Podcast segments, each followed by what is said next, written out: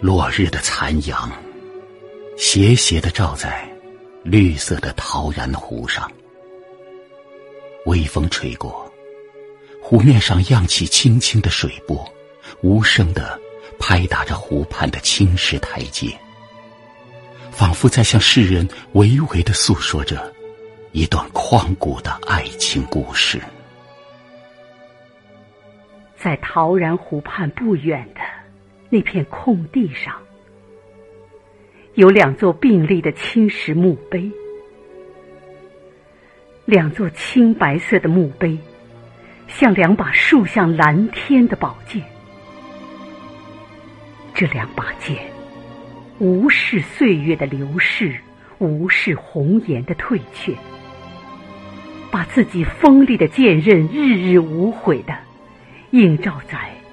落日残阳，淡淡的轮廓中，墓碑旁是石平梅女士亲手栽下的松柏。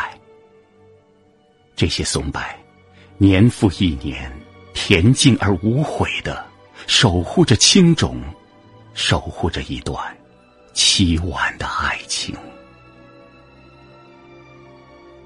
这里埋着的。是二十年代初，一对生死相恋的年轻恋人。一位是革命青年高君宇，一位是五四之后的新女性，风流才女石平梅。这对年轻人被旧的观念和势力束缚着。生前不能相亲相爱，只有死后相依而葬。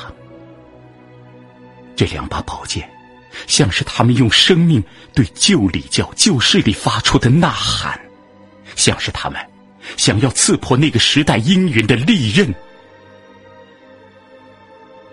如今，隔了那么长的岁月，经历了近一个世纪的雨雪云烟。陶然湖畔的青石墓碑旁，依旧可以看见有人祭奠的花树花篮，依旧有人在感念着他们用生命而殉的爱情。我是宝剑，我是火花，我愿生如闪电之耀眼，我愿死如彗星之迅呼。这是高君宇自题于相片上的几句话。君宇死后，石平梅亲自刻在了他坟前的这块石碑上。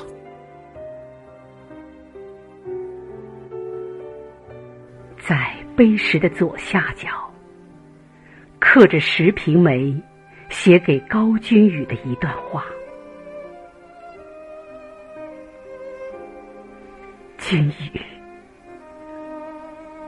我无力挽回你逊忽如彗星之生命，我只能把剩下的泪流到你的坟头，直到我不能再来看你的时候。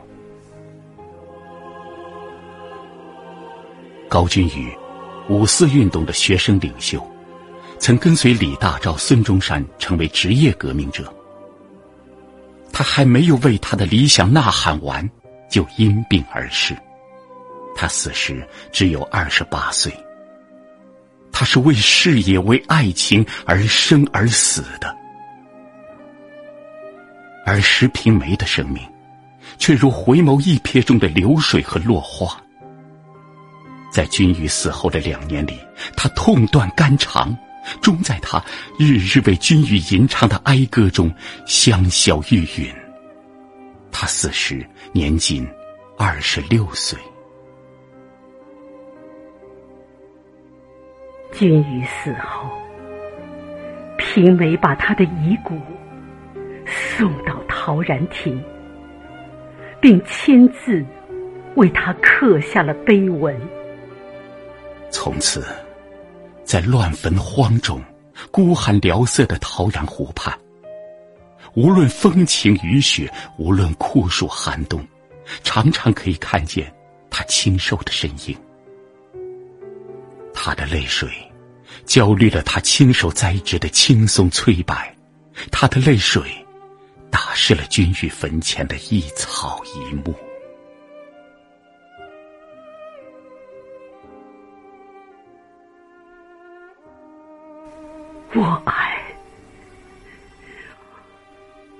我原想追回那美丽的角容，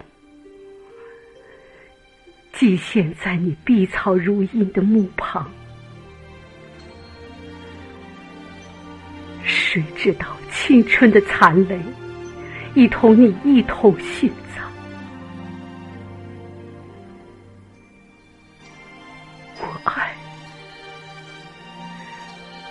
我吻遍了你木头的青草。在落日黄昏，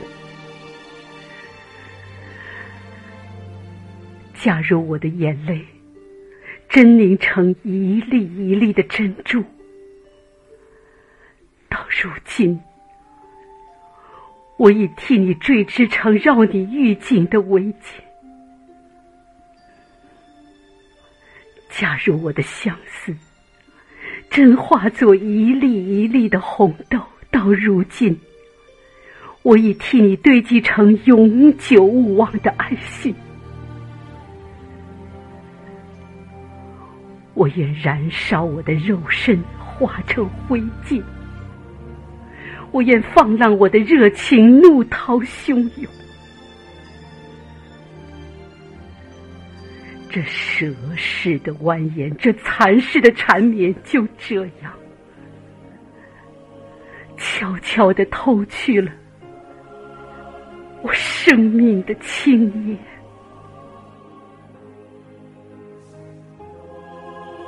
平梅在君宇死后的日子里，写下了大量泣血的文字，哀怨交织，凄婉悲凉，句句如泣，字字如血。这个痴情的女子，她胸腔里喷出的烈焰，没有烧毁旧世界的裘家，却首先烧毁了自己。才女石平梅，在两年后因伤心过度、疾病缠身，追随君玉而去。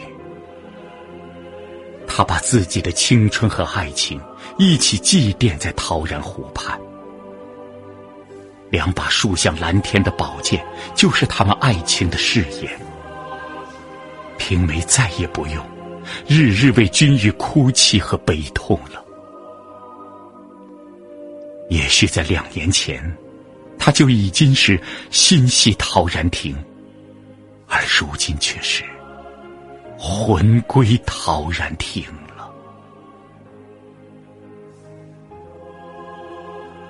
流水寂寂，落花纷纷。陶然湖畔，杨柳飘絮，晓风残月。一对生前未能相依共处，死后才能如愿并葬荒丘的年轻恋人，一定会在月明星稀的夜晚，手挽手，在陶然湖畔散步。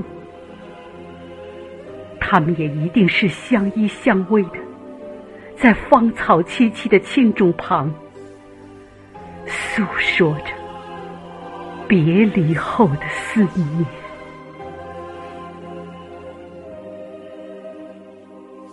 岁月一点点的淡去，昨天的故事也已经被人们渐渐的遗忘。